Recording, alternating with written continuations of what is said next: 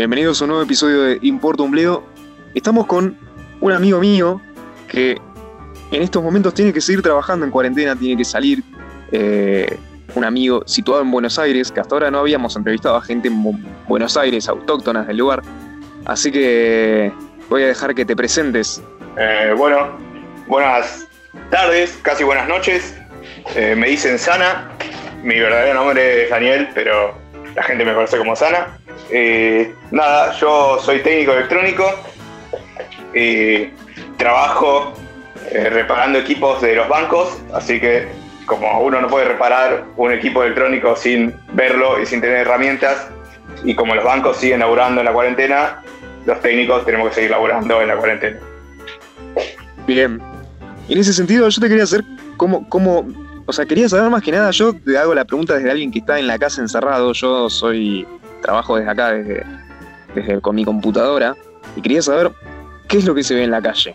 O sea, ¿es un paraje desolado eh, o sigue todo como si nada ya a estas alturas? Tengo entendido que los primeros días de cuarentena sí era muy desolado, pero ahora que ya estamos casi 20 días, ¿qué onda?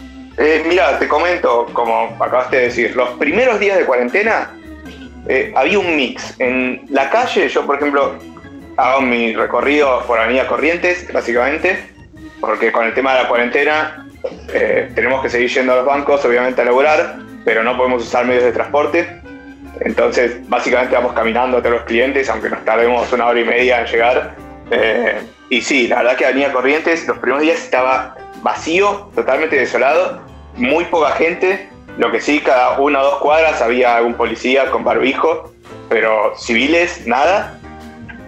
Eh, muy pocos locales abiertos, incluso locales de comida estaban cerrados.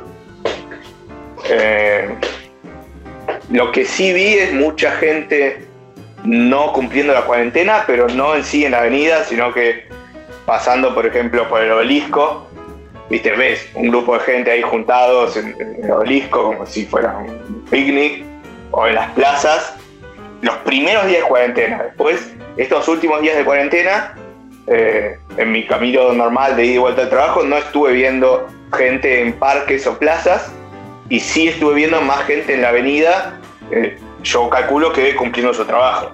Claro, claro, entiendo. Eh, o, sea, que- o sea que sí, paulatinamente empezó a retomar como que trabajos que tal vez no son esenciales, eh, les pidieron a sus empleados que vuelvan a, a retomar sus actividades. Claro, también está el tema de que ahora el permiso de circulación eh, avala que mucha más gente pueda trabajar. Eh, el primer permiso de circulación era solo esenciales o personas que atiendan servicios esenciales. O sea, si vas un hospital, tenías que estar laburando, porque obviamente los doctores tienen que estar laburando, pero el tipo que maneja la ambulancia también. Si sos un tachero y, y laburás con, no sé, con ART, ponele, o con algún hospital, tenés que sacar el taxi, porque es como que estás dando el servicio al hospital. Ahora, con la nueva, ¿cómo se llama? Con el nuevo permiso, eh, mucha más gente tiene, o sea, puede sacar el permiso y teóricamente puede ir a trabajar. El tema es que la economía no puede estar parada, por más que, que esto suene muy a, a algo que diría mi ley, la economía de un país no puede estar parada cuatro meses, cinco meses, porque eh, ponele, vos decís, ahora lo que el gobierno dijo fue, bueno, vamos a retrasar el cobro de impuestos, o sea, los vencimientos se van a retrasar, porque como la gente no está trabajando, obviamente no va a poder pagar, pero si vos retrasás el cobro de impuestos, no estás anulando el cobro. O sea, cuando todo esto se reanude, vas a tener que garpar seis meses de impuestos todos juntos en seis meses que vos no pudiste ir a trabajar. O sea que la guita no la tenés igual, es lo mismo. Así que Claro. con esta medida, para mí lo que están haciendo es que la gente sí puede ir a trabajar, o sea, más gente puede ir a su trabajo bajo tu propio riesgo, porque es una mierda, pero el país, o sea, la economía no puede parar. O sea, si el tipo del campo eh, no, no cosecha, si el tipo del matadero no mata vacas, no hay productos en las góndolas y la gente no puede comer. O sea, por más que te quedes en tu casa, te cagas de hambre. O sea, siempre, tiene que siempre se tiene que estar eh, laburando, porque el mundo funciona así. Claro, claro, claro.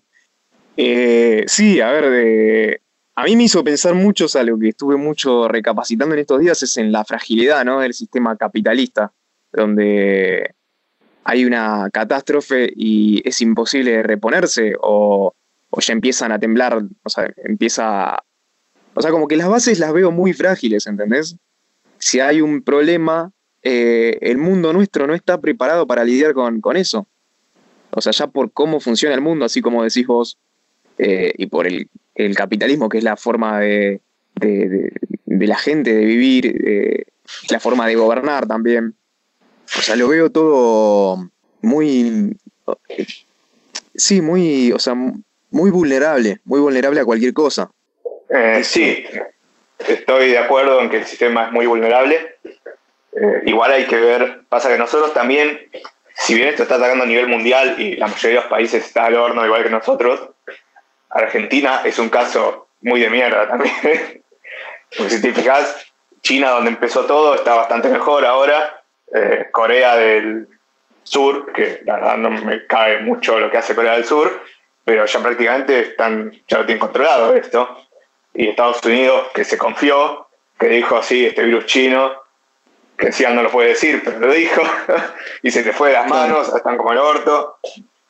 Eh, acá lo que había que hacer es, la gente tenía que ser menos amistosa, dejar tanto contacto físico, que acá es muy común, viste, los saludos con un beso y todo eso, usar el barbijo reglamentario, que acá no hay nada, o sea, que decir un barbijo reglamentario no existe, se venden eso de tela, cualquiera, y había que, cuidar.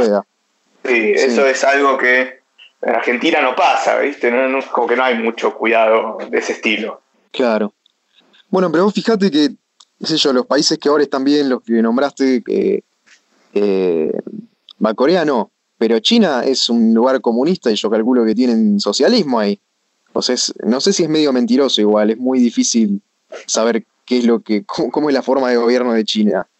Si bien tengo entendido que al mismo tiempo, a pesar de que hay democracia, supuestamente es eh, bastante, bastante corrupto todo. Eh, nada, no sé. No, no me voy a poner a hablar de política de China porque lo que se suele realmente no, nunca termina de ser la verdad completa. Eh, claro. Es muy complicado el tema de China. O sea, tal vez ellos dijeron que reportaron 3.000 o 4.000 muertos y tal vez de fondo hay más. No se sabe exactamente el número real. Esto como cuando la Unión es como cuando la Unión Soviética reportaba el número de muertos de Chernobyl, que durante años se creyó que era un número y pasaron 15 años y se descubrió el verdadero número de muertos y la cantidad de gente enferma que resultó de, de nada, de la explosión nuclear, ¿no? Sí, tampoco hay que irse tan lejos. Es como cuando venían los diarios y decían que estábamos ganando y después nos hicieron miedo y nos sacan las Malvinas. O sea, no que irte muy lejos para ver que los medios te mienten con todo. Totalmente, totalmente. Tengo una consulta, eh, retomando el tema de acá de Argentina, ¿no? Y sin ir tanto a lo político. Eh, ¿No te parece entonces a vos que está, o sea, que se está manejando un poco mejor Argentina que el resto de los gobiernos? Eh, la verdad que me parece que el gobierno que tenemos ahora está manejando bien la situación. O sea, creo que eh, por el perfil de país que tiene Argentina, no me parece que esté mal la medida que se tomó. Más ahora con el tema de que permitieron a más gente estar yendo a laburar. Eh, nosotros, si bien hay muchos laburos que se pueden hacer home office, eh, la realidad es que mucha infraestructura yo estuve viendo que no estaba preparada para hacer home office. mucha gente se es como que los últimos, en la última semana que se avisó, bueno, la semana que viene probablemente se cierra todo, ahí toda la gente empezó como loca a comprar routes que permitan hacer VPN, a virtualizar todo. En mi trabajo, por ejemplo, en concreto, eh, prácticamente la última semana eh, habilitaron los servicios remotos en las máquinas, ya el de sistemas estuvo elaborando eh, todo el día, toda la noche, enseñándole ¿viste, a la gente que que no sé por qué mierda les pusieron el escritorio remoto. O sea, no iba a ir nadie en la oficina, excepto los técnicos. No sé, le, mandaron una computadora a la, a la recepcionista para acá escritorio remoto. ¿Qué mierda hace la recepcionista? Si no está yendo, no puede abrir la puerta por el escritorio remoto. O sea, cualquiera. Eh, pero como que muchos laburos ¿viste? Se, se, se, pusieron ahora las pilas con el remoto, con laburos que por ahí sí se pueden hacer de remoto todo el día, no hace falta que justo ahora que tenemos la pandemia se hagan. Hay laburos que tranquilamente se hacen desde la casa. Vos sos un programador y estás programando tranquilamente para hacer home office todos los días. Si bien tenés que presentarte de vez en cuando porque el tipo tiene que verificar que vos estás haciendo tu laburo, eh, hay laburos que en realidad no hace falta ir. Pero sí es verdad que hay laburos que tenés que ir sí o sí, que es mi caso. Yo no puedo por escritorio remoto arreglar una máquina físicamente. Es como que es medio una cagada. Claro, a vos te tocó muy de cerca, ¿no? Ese eh, tema del cambio de tecnología, porque estás ahí prácticamente viendo que todo esto salga, o sea, salga, salga funcionando, salga caminando. Eh, no, no, sé si tuviste, bueno, como esto que me contabas, ¿no? Que los chicos de sistemas ahí de, banco están trabajando arduamente para hacer que todo, que, que la rueda gire. Eh, a vos, en tu caso, ¿qué, vos sentís que tu trabajo entonces es esencial, o sea, es uno de estos trabajos esenciales que, el gobierno tenía previsto que sigan, que sigan saliendo a trabajar. Claro, mira, yo te digo, eh, personalmente, eh, yo me encargo de arreglar máquinas chiquitas de escritorio que usa la gente de clearing. En, clearing, que es los que, los que leen todos los cheques, que, que se depositan, revisan que haya fondos en cada cuenta, hacen las transacciones, o sea, la gente que se ocupa de eso, tiene unas máquinas muy grandes que procesan millones de cheques. Y después tienen unas maquinitas chiquitas de escritorio que tienen, no sé, poner un call center, poner lleno de operadores, o sea, en lugar de ser call center es una oficina, lleno de operadores con esas maquinitas que ayudan a la máquina grande. O sea, cuando la máquina grande, no sé, le ponen un millón de cheques y rechaza 100 lecturas, bueno, esas 100 van como a la oficina y la gente las pasa a la maquinita, la otra maquinita, las chiquitas que arreglo yo. Eh, hay bancos que tienen muchísimas de estas máquinas. O sea, tienen de sobra. Es algo que a mí, por ejemplo, me hizo enojar el otro día. Tienen muchas de sobra. Poner que tendrán 500 máquinas andando y tienen de repuesto 200. Porque como yo voy y poner que si me dan 5 máquinas rotas, yo tardo un día, dos días, los tipos para no parar dos días, las cambian directamente y después me las mandan a mi oficina para que yo las arregle. Claro. Entonces, el otro día, cuando se, se abrió esto, me llamaron, ¿no? yo estaba en mi casa cumpliendo la cuarentena, me llaman, ya mis jefes me habían dicho, mira, puede ser que el banco llame, tenés que ir si te llaman, bla, bla. Me llaman y me dicen que tenían equipos para reparar. Yo dije, bueno, a cumplir mi laburo. Salgo en la cuarentena, viste, todo mal. O sea, fui en bicicleta al laburo, igual siempre voy en bicicleta, porque no tengo un peso de sobra para tomar el subte, pero eh, voy en bicicleta, llego, tenían ¿Vos ya una el permiso ahí? Yo ya tenía el permiso, sí. Sí. el primer día de la cuarentena ya existía el permiso. Ya lo podías sacar si eras uno de los que estaban en. Sí, catalogado como esencial. Claro. Sí. Voy al banco y me dieron una máquina. O sea, normalmente durante la semana yo arreglo 18 máquinas, más o menos. Para hacer un promedio. Voy un día, me llevo 9, porque si la máquina cada una pesa 5 kilos, así que no puedo cargar muchas ahí en el hombro. Pero pero bueno, yo usualmente arreglo más o menos de este banco que me llamó 18 máquinas por, por semana. Cuando me llamaron fui y tenían una sola. Y fue como que quedé y dije, flaco, estamos en cuarentena. No se lo dije, obviamente, pues es un gerente del banco, eh, bueno, pata en el orto. obviamente no, le puedes contestar al chabón. Pero estamos en cuarentena y yo sé que tenés 200 máquinas ahí de recambio. Si todas las semanas me mandás 18, ¿por qué me haces hoy venir por una sola máquina? Si claramente te aguantás 18. Innecesario. Claro, me hicieron ir al pedo, después el otro día me hicieron ir también por una sola máquina. Y, innecesario. Es como que como el chabón tenía que ir al banco, los quiso joder a los demás. Dijo, ah, yo tengo que venir, bueno, van a venir todos. Sí, sí. qué gerente de mierda, che. Por eso digo, mira, mi laburo no es, para mí no es 100% esencial, pero si lo tengo que hacer, lo voy a hacer o sea, sin chistar, me molestó un poco que me llamaban por una máquina, pero si el tipo tenía 20 máquinas, yo hubiera ido igual, como si tuviera una.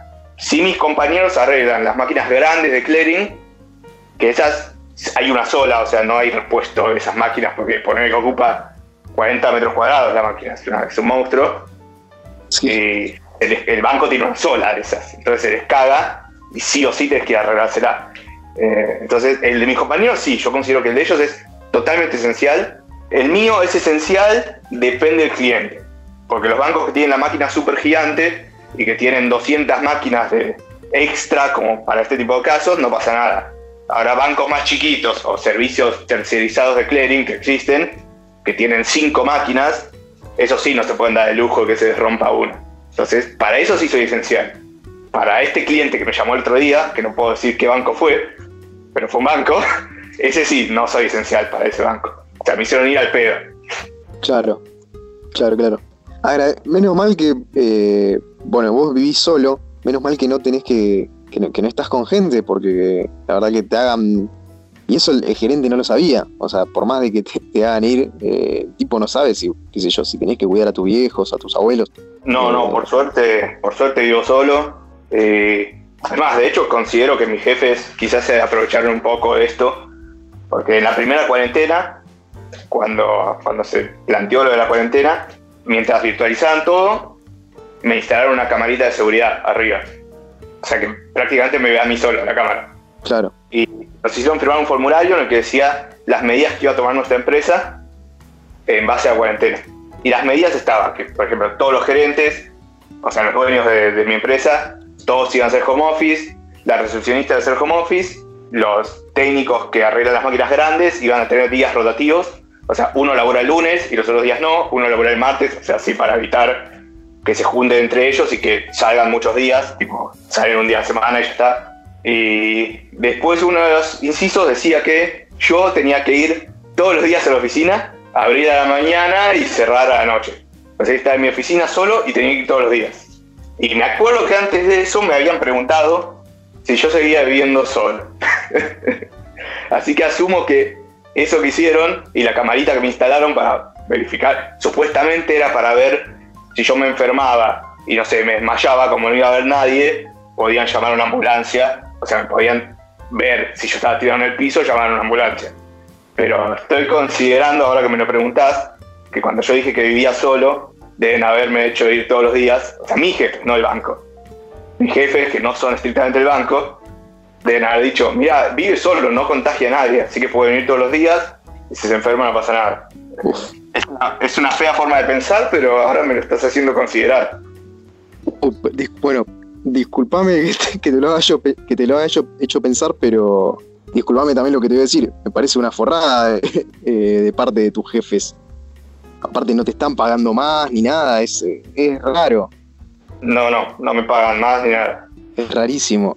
Eh, bueno, ¿Qué se va a hacer? Igual hoy tengo entendido que muchos trabajos están aprovechando esto, como no hay eh, no hay nuevas llamadas, o sea, no hay nuevos, nuevas entrevistas para muchos trabajos. Eh, se están aprovechando esto, ¿no? Que, sus empleados no pueden salir a buscar trabajo y, y están tomando se están tomando libertades para con sus empleados que, que está rozando la, forreada, o sea, la, explotación, si se quiere. Tengo un compañero que, por ejemplo, le están haciendo, lo hicieron trabajar eh, fines de semana también eh, para sacar algo adelante. Que, a ver, el pibe es un crack y hace rato se quería ir, pero sabiendo ahora esto, eh, lo están haciendo trabajar a lo loco y el chabón no, no puede quejarse. Y casos como el de él deben haber un montón. Sí, sí, mira, ahora que me contás, yo tengo un amigo también. Eh, no puedo dar datos de qué trabaja ni nada, ni el nombre, pero sí te puedo contar la historia. Eh, digamos que, viste ahora están saliendo un montón de medidas, viste, planes de alimentar y todo eso, todo esto para combatir eh, este tema. Digamos que está muy alto en, los rangos, es alguien de sistemas, y lo que hicieron fue en este lugar donde él labura, parece que hay mucha gente al pedo, y hay muy poca gente que sabe bien lo que hay que hacer. Entonces crearon como un grupito, ¿no? Un grupito que es la guardia, que son los que están las 24 horas de lunes a domingo. O sea, va, de lunes a lunes en realidad. Y lo pueden llamar a cualquier hora. Porque de los que laburan ahí, solo hay 5 o 6 personas que realmente pueden solucionar los problemas. Y él, por desgracia, es uno de esos. Igual a él le gusta su laburo. O sea, no es que él quiere renunciar. A él está bien, le pagan bien, así que está feliz pero poner, no sé, lo llaman un domingo a las 8 y dicen, che, esto tiene que estar listo para en media hora.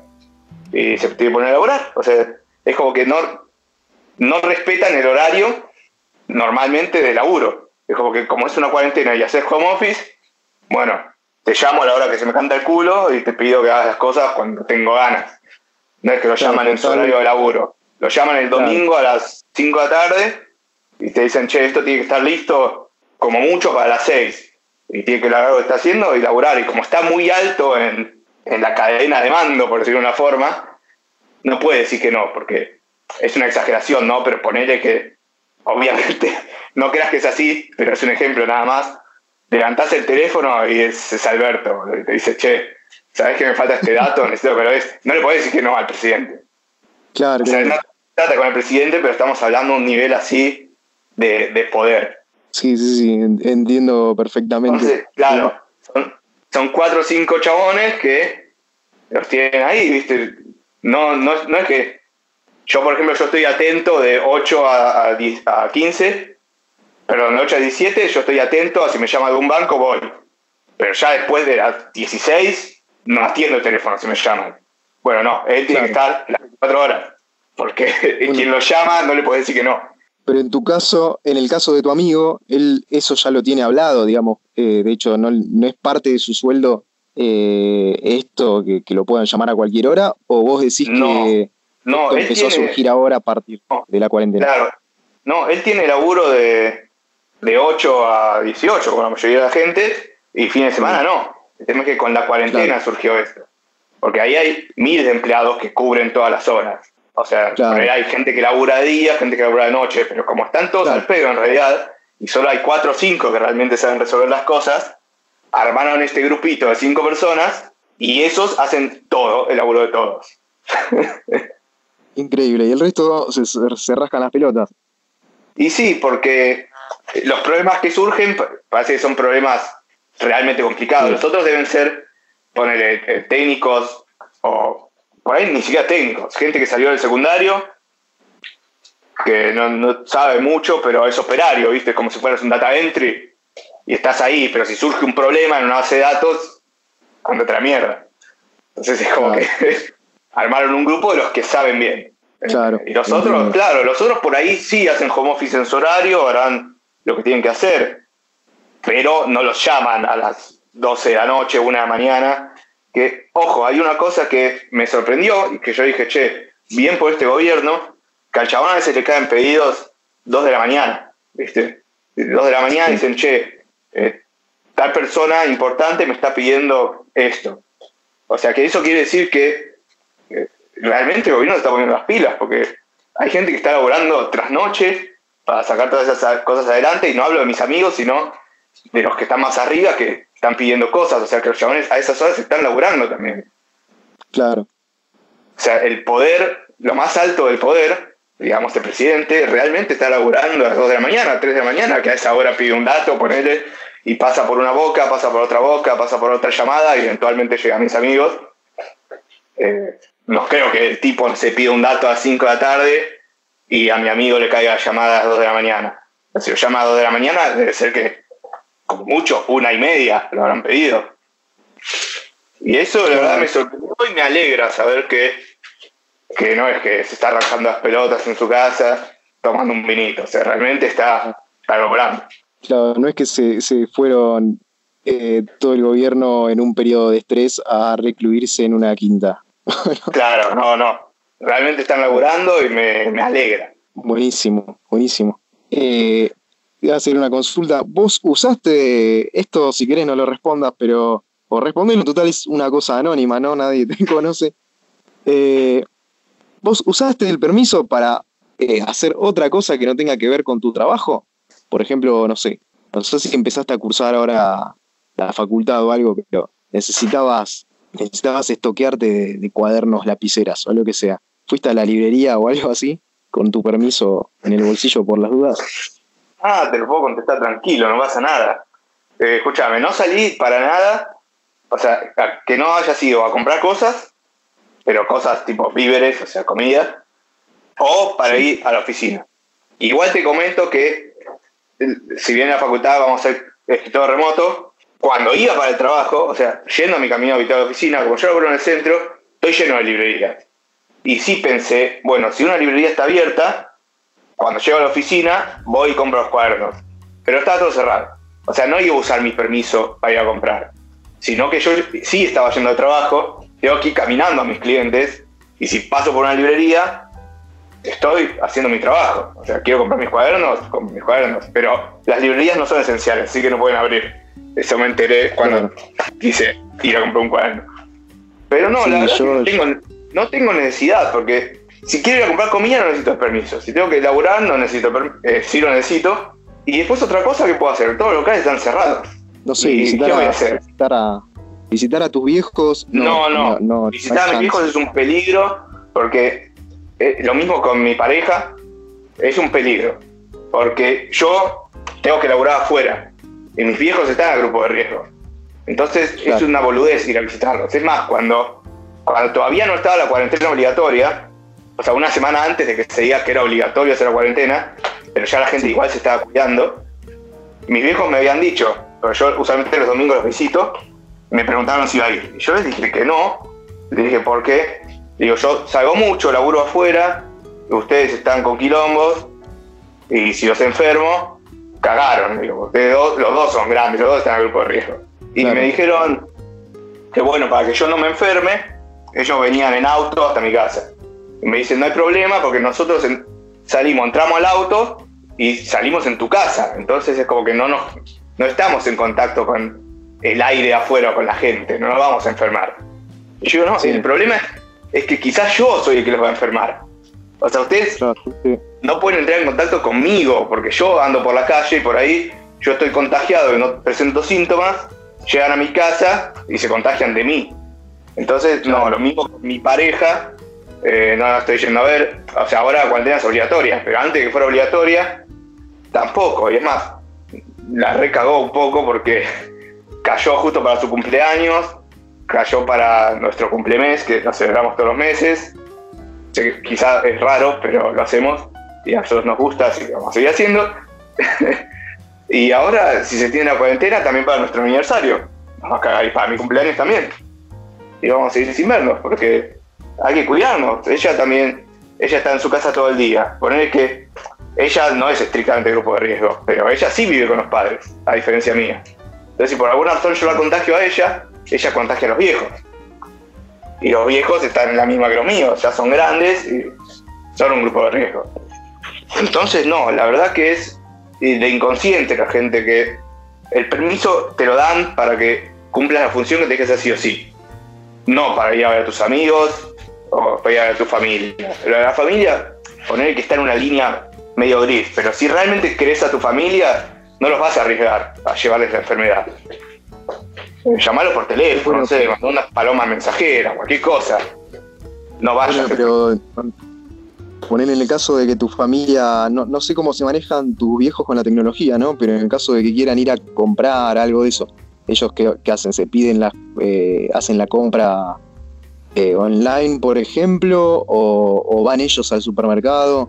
Eh, mi viejo está yendo al supermercado, él en persona, va con barbijo, tengo entendido que no es un barbijo de verdad, o sea, es un barbijo que creo que mi vieja se lo hizo. Sí. Pero eh, tienen que ir. Yo les dije ahora que está esta movida de los voluntarios, que mis, viejos son jubilados, y yo les dije, che, mira que el gobierno puso unos voluntarios, que hay gente que lo hace de onda, en realidad no le están pagando ni nada.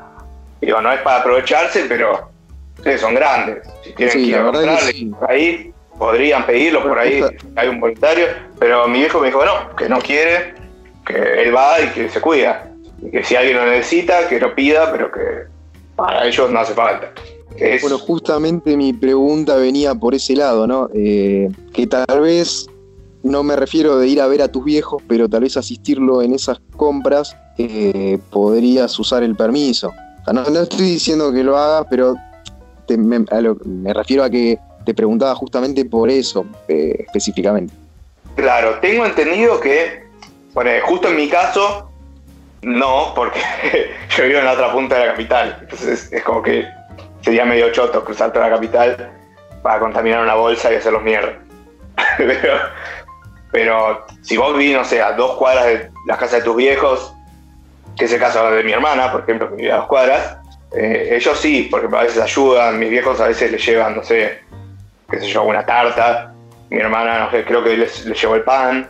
Eh, no sé si hace falta el permiso, porque si es para, a ver, si es para una ayuda, vos estás yendo al supermercado. Y te ven con la bolsa del supermercado, y si te para alguien y dices, ah, estás yendo, estoy yendo a mi casa, vos tenés la llave de tu viejo. Llegás a abrir la puerta y entras. y de última totalmente. de última le decís, estoy comprando la comida para mis viejos, tienen 70 años y no pueden salir. O sea, no necesitas el permiso. Ahora si el tipo me da el documento y dice, vos vivís en, en no sé, vivís en provincia, ¿qué mierda haces en capital? yo, vine hoy para hacer las compras a mis viejos, no me cree nadie. Eh, podrías probarlo, pero es como que es innecesario. Te, te es más fácil hacerle las compras por internet y mandarle un globo a tus viejos que irte vos hasta ahí a hacer las compras. Claro, claro, sí, sí, sí, sí. Bueno, eh, no tengo mucho más para preguntarte, la verdad que, me copó que me digas un panorama de la situación laboral del país. Eh, calculo que a mí en particular, que como te digo, estoy encerrado eh, y a un montón de gente que está en la misma situación le viene bien saber cómo, cómo se están manejando las cosas por fuera. Transporte público, en este caso, también viaja mucha gente, lo ves vacíos, ¿cómo, cómo es? Eh, mira, yo no me subí a ninguno porque en esa hojita que me hicieron ah, firmar de la empresa me dijeron que no puedo usar transporte público. O sea, no puedo subir a ningún colectivo, ni a un subte, ni nada. Tengo que ir caminando o en medio de transporte propio, que en mi caso es una bicicleta. Nada más. Pero sí los he visto pasar y no van llenos, pero todos los colectivos tienen un cartelito, que esto ya se había hecho antes de la cuarentena, que dicen que no pueden llevar pasajeros eh, parados. Entonces no ves ningún colectivo, viste, explotado, porque el chofer no te deja subir. Cuando están todos los asientos llenos, o sea, ves al chofer y uno de los, de los guardias, viste, los colectivos, no sé cómo se llaman, como el atendedor de boludos, ponele. Eh, los inspectores, sí, sí, sí. Claro, viajan ahí y cuando ven que ven que quedan dos asientos, dejan subir a dos, se paran en la puerta y dicen, no chicos, gente parada no viaja, cierran la puerta y se van. Así que no vi ningún colectivo explotado. La verdad que con la poca gente relativa que está yendo físicamente a su laburo, tampoco veo razón para que estén explotados. Bien. Así que está bien. Y subtes no, no bajé a ninguno. Así que no puedo decirte nada del subtes. Claro. ¿Tus, ¿Tus padres entraron en ese grupo de personas que fue a buscar la jubilación al banco? Eh, me parece que no. Te soy sincero, no estoy seguro. Porque ah. si bien hablo con ellos todos los días por teléfono, eh, no les pregunté si fueron a cobrar la jubilación. Claro. Fue uno de los temas que no les pregunté ni en pedo. Pero me parece que no, porque por lo menos así es como yo interpreto que debe ser. Mi viejo creo que cobra la jubilación, pero es como que se la ponen en la cuenta del banco. Sí, sí, a, todos los jubilados le hacen lo mismo, pero bueno, viste que hay muchos señores que eh, son grandes, no saben todavía operar las máquinas Sí, no, no. Por suerte mi viejo, eh, con la página del banco y todo eso, se maneja. Se maneja. No sabe mucho más que eso, o sea, tiene una PC que antiguamente la mía, tiene internet, todo muy lindo, tiene ahí en, el explorador los marcadores arriba de la página del banco, todo eso. Es medio torpe con el mouse, pero como casi cualquier persona grande, viste que como que hacen 10 clics porque tarda un poquito, para decir, no, tiene que esperar. pero entra a la página del banco, eh, si tiene que transferir, viste, lo hace, si tiene que reclamar, abre el chat, viste, el costadito para reclamar. Más o menos se maneja bastante bien. Mi mamá no, mi mamá no sabe nada, no quiere aprender tampoco, pero bueno, está mi viejo, así que mi viejo hace lo de ella también. Claro, bueno, bien, se manejan entonces. Sí, y tienen un team viewer, así que si a uno le sale, le digo, che, llámame y grabo yo. Claro, espectacular. Eh, y más allá de esto, eh, vos crees que, eh, o sea, en tu caso particular, ¿no? De la cuarentena, te estás hablando mucho con ellos, hablas mucho con, con tu familia, amigos, o, todos los días, o, te gusta también estar. Yo, vos, qué sé yo, no, no es, tu caso no es el del casi todo el mundo, ¿no? Que, que nadie, o sea, nadie está saliendo, pero tu, o sea, tu caso es de alguien que tiene que ir a trabajar eh, así todo te dan ganas de, llamar y comunicarte constantemente con, gente o no sentís tanto la soledad que, siente, que sentirías, por ejemplo, si no tuvieras que ir a trabajar? Eh, mira, esto que puede sonar negativo o puede sonar de mala onda, la verdad que me rompe un poquito más de lo normal las pelotas, tener que llamar a mis viejos todos los días. Puede sonar muy forro esto, pero yo desde que me mudé, siempre, cuando vuelvo a la facultad a la noche, siempre los llamo, porque es como que mi hermana se había hecho grande, se mudó con su nueva familia, y yo todavía vivía con ellos. Cuando me mudé para estudiar, es como que les quedó que, bueno, mudate, pero llamanos, así que si no los llamo, me llaman ellos llaman 11 y media de la noche, que saben que se va a la facultad, me llaman para hablar. Y no me molesta, porque, a ver, están solos ellos, con los gatos, eh, o algo tienen que hacer. Entonces no me molesta hablar con ellos. Pero ahora me llaman más. y un poco me está rompiendo un poco las pelotas. Y me llaman todo el tiempo. Me llaman a una de la tarde, ¿cómo estás? ¿Y fuiste a trabajar? Me llaman después a las 6, hola, estamos merendando. Después me llaman a las 8, ah, vamos a cenar. Digo, estoy bien, y ustedes también. se dicharon un poco. Eh, claro. Y yo veo que hay mucha gente que está trepando por las paredes porque está muy acostumbrada a salir, ¿viste? A juntarse con amigos. Y yo soy más del tipo de quedarse en casa viciando solo, salir tipo un día si es obligatorio a una juntada de amigos, que nunca no se puede negar, ¿viste? A veces. Pero yo soy más de estar en la PC, ¿viste? Viciando. Entonces lo de la soledad, a mí no me importa porque la mayoría de mis amistades, entre comillas, se pueden mantener virtualmente, tipo hablando por, por chats o jugando juntos. Eh, no, no es tanto de físicamente vernos, sino de compartir algo juntos. Pero hay gente que sé que la está pasando muy mal porque son de vamos a tomar al bar, vamos a ir de joda y no pueden salir, se quieren arreglar los pies. Entiendo. Pero bueno, a mí la verdad no me está tocando. Bueno, bien, bien. Sí, sí, a mí me, me, siento más o menos, o sea, muy similar a lo que decís vos. Eh, pero es cierto también que, bueno, hay gente que, necesita verse, ¿viste? Eh, y en tu caso, como tal vez es el mío, eh, nos está dando nos está dando la excusa para no tener que salir. Así. Sí, la verdad que cuando no me llaman del banco en ningún lugar, estoy acá viciando todo el día. Estoy jugando un MMO que hacía fácil cuatro o cinco años que no jugaba un juego de esos. Porque, viste, que si no invertís tiempo, no haces nada en ese tipo de juegos. Claro. Eh, ahora al fin pude retomar un juego. Es más, estoy jugando con mi novia ese juego. Así que nos vemos en el mundito ahí virtual. Nos saludamos. muy bueno, muy bueno. Genial. Sí, yo retomé, yo retomé el counter, por ejemplo, que, desde los 15 años que no jugaba o, más, tal vez. Eh, pero bueno. ¿Sabes cuál quiero retomar también? Warcraft, viste que ahora salió el Reforge. Sí, yo ya me pudrí de Warcraft. Ya gané las campañas del Reforge. Ah, mira. Eh, ya está. La persona con la que jugaba ahora se está concentrando en el proyecto final de la facultad. Entonces está aprovechando para eso, así que.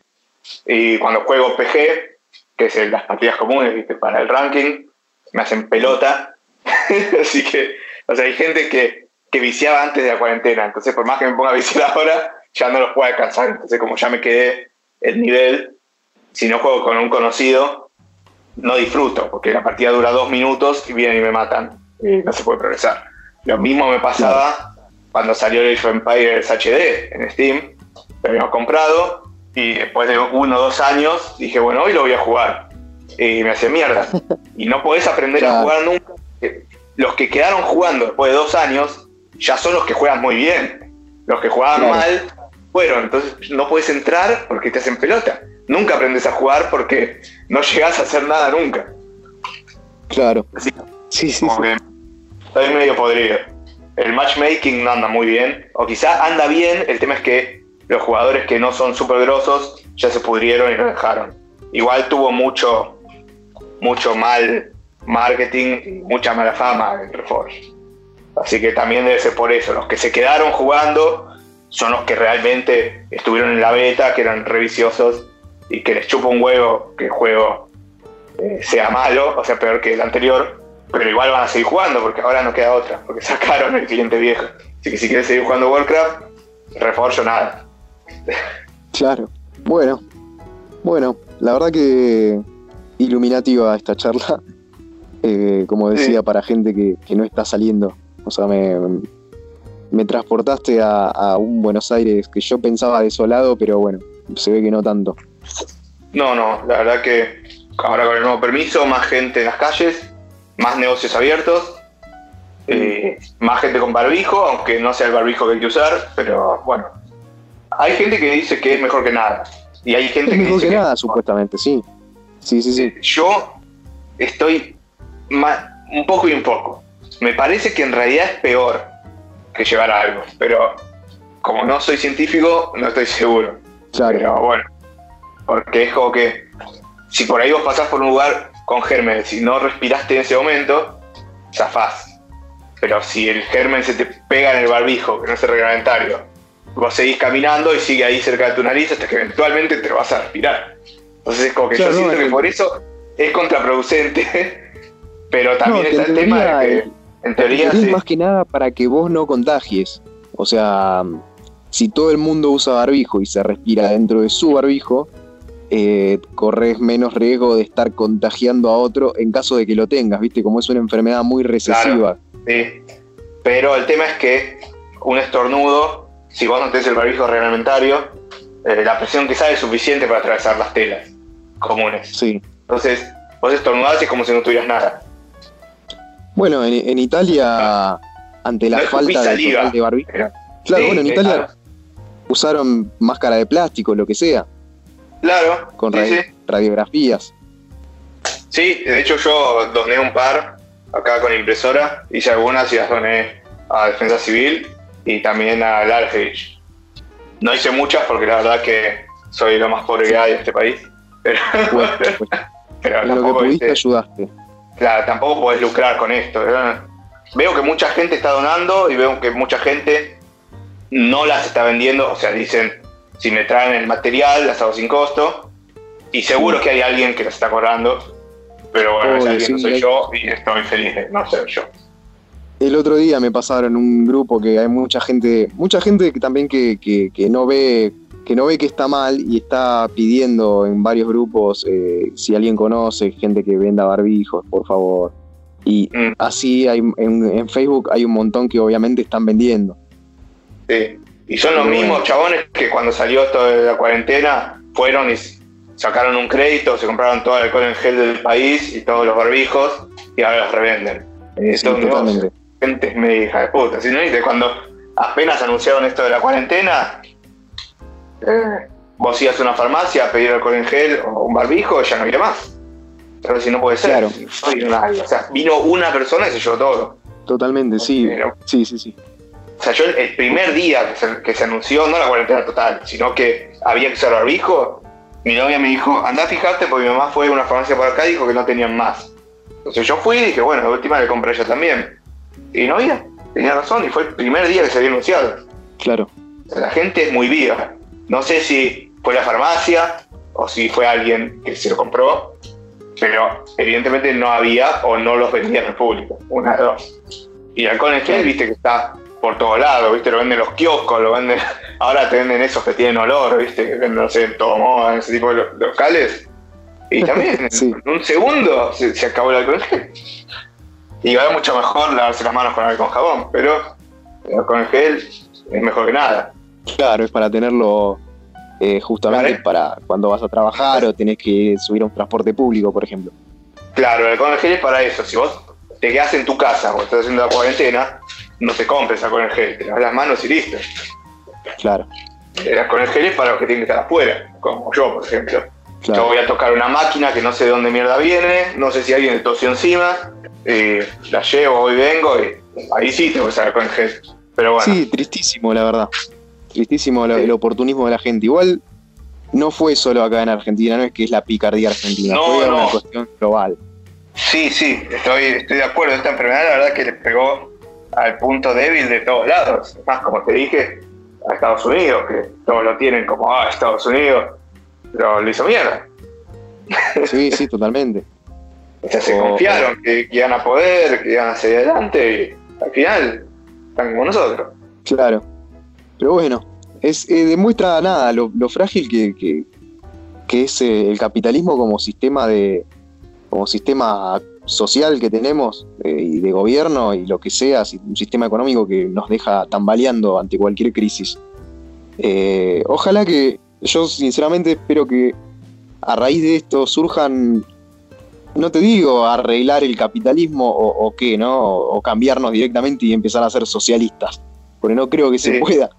Pero lo que digo es empezar a, reevaluarnos, a, ver todo lo malo que teníamos eh, y ver si podemos cambiarlo y ver si podemos también ser un poco más conscientes de, que hay gente que, la pasa mal y grupos de riesgo que hoy en día, por ejemplo, fueron las personas mayores.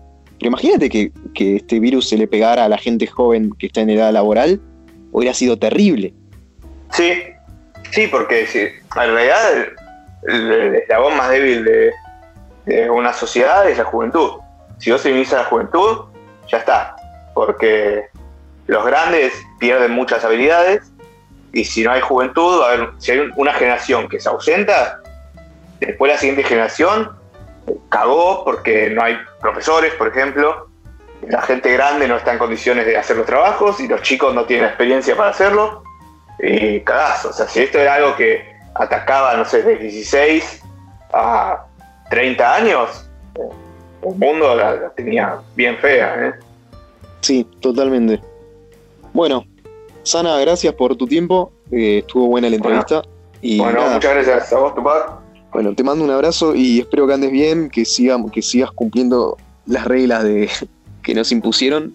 Y nada, ojalá que, todo el mundo haga lo mismo, ¿no? Pero bueno, uno puede. Quédense en casa. Puede desear cosas, sí. Quédense en casa. Y bueno, gracias, ¿eh? Hasta la próxima. Hasta la próxima.